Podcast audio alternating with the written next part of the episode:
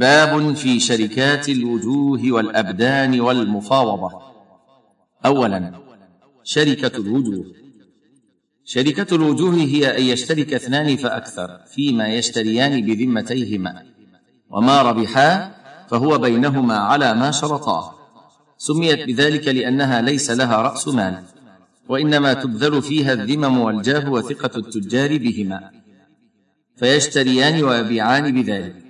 ويقتسمان ما يحصل لهما من ربح على حسب الشرط لقوله صلى الله عليه وسلم المسلمون على شروطهم. حاشية. رواه أبو داود برقم أربعة وتسعين وخمسمائة وثلاثة آلاف. وحسنه ابن حجر. انتهى. وهذا النوع من الشركة يشبه شركة العنان فأعطي حكمها. وكل واحد من الشريكين وكيل عن صاحبه وكفيل عنه بالثمن. لأن مثل هذا النوع من الشركة على الوكالة والكفالة. ومقدار ما يملكه كل واحد منهما من هذه الشركة على حسب الشرط من مناصفة أو أقل أو أكثر. ويتحمل كل واحد من الخسارة على قدر ما يملك في الشركة. فمن له نصف الشركة فعليه نصف الخسارة وهكذا. فيستحق كل من الشركاء من الربح على حسب الشرط من نصف أو ربع أو ثلث. لأن أحدهما قد يكون أوثق وأرغب عند التجار وأبصر بطرق التجارة من الشخص الآخر ولأن عمل كل منهما قد يختلف عن عمل الآخر فيتطلع إلى زيادة نصيبه في مقابل ذلك فيرجع إلى الشرط الجاري بينهما في ذلك. ولكل واحد من الشركاء في شركة الوجوه من الصلاحيات مثل مال الشركاء في شركة العنان. ثانيا شركة الأبدان. شركة الأبدان هي أن يشترك اثنان فأكثر فيما يكتسبان بأبدانهما. سميت بذلك لأن الشركاء بذلوا أبدانهم في الأعمال لتحصيل المكاسب واشتركوا فيما يحصلون عليه من كسب. ودليل جواز هذا النوع من الشركة ما رواه أبو داود والنسائي وغيرهما عن ابن مسعود رضي الله عنه قال اشتركت أنا وعمار وسعد فيما نصيب يوم بدر فجاء سعد بأسيرين ولم أجئ أنا وعمار بشيء. قال أحمد أشرك بينهم النبي صلى الله عليه وسلم. فدل هذا الحديث على صحة الشركة في مكاسب الأبدان. حاشيه رواه أبو داود برقم ثمانية وثمانين وثلاثمائة وثلاثة آلاف. والنسائي برقم واحد وسبعين وستمائة وأربعة آلاف. انتهى. وإذا تم الاتفاق بينهم على ذلك فما تقبله أحدهم من عمل لزم بقية الشركاء فعله.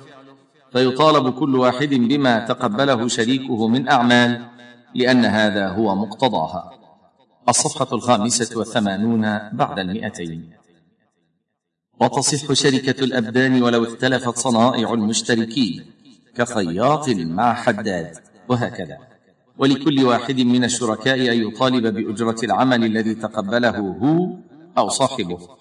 ويجوز للمستأجر من أحدهم دفع الأجرة إلى أي منهم لأن كل واحد منهم كالوكيل عن الآخر فما يحصل لهم من العمل أو الأجرة فهو مشترك بينهم. وتصح شركة الأبدان في تملك المباحات كالاحتطاب وجمع الثمار المأخوذة من الجبال واستخراج المعادن. وإن مرض أحد شركاء الأبدان فالكسب الذي تحصل عليه الآخر بينهما. لأن سعدا وعمارا وابن مسعود اشتركوا فجاء سعد بأسيرين وأخفق الآخران وشرك بينهم النبي صلى الله عليه وسلم. وإن طالب الصحيح المريض بأن يقيم مقامه من يعمل لزمه ذلك لأنهما دخلا على أن يعمل فإذا تعذر على أحدهما العمل بنفسه لزمه أن يقيم مقامه من يعمل بدلا عنه لتوفية العقد حقه.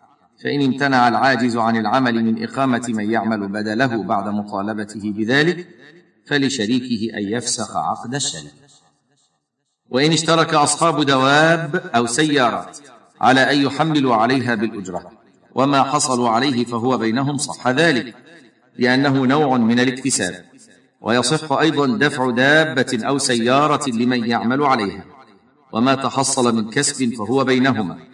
وإن اشترك ثلاثة من أحدهم دابة ومن الآخر آلة ومن الثالث العمل على أن ما تحصل فهو بينهم صح ذلك. وتصح شركة الدلالين بينهم إذا كانوا يقومون بالنداء على بيع السلع وعرضها وإحضار الزبون وما تحصل فهو بينهم. ثالثا شركة المفاوضة. وشركة المفاوضة هي أن يفوض كل من الشركاء إلى صاحبه كل تصرف مالي وبدني من أنواع الشركة. فهي الجمع بين شركة العنان والمضاربة والوجوه والأبدان أو يشتركون في كل ما يثبت لهم وعليهم. ويصح هذا النوع من الشركة لأنه يجمع انواعا يصح كل منها منفردا فيصح إذا جمع مع غيره. الصفحة السادسة والثمانون والمئتان. والربح يوزع في هذه الشركة على ما شرطوا ويتحملون من الخسارة على قدر ملك كل واحد منهم من الشركة بالحساب وهكذا. شريعة الإسلام وسعت دائرة الاكتساب في حدود المباح فأباحت للإنسان أن يكتسب منفردا ومشتركا مع غيره وعاملت الناس حسب شروطهم ما لم تكن شروطا جائرة محرمة. مما به يعلم صلاحية هذه الشريعة لكل زمان ومكان. نسأل الله أن يرزقنا التمسك بها. والسير على نهجها. إنه سميع مجيب.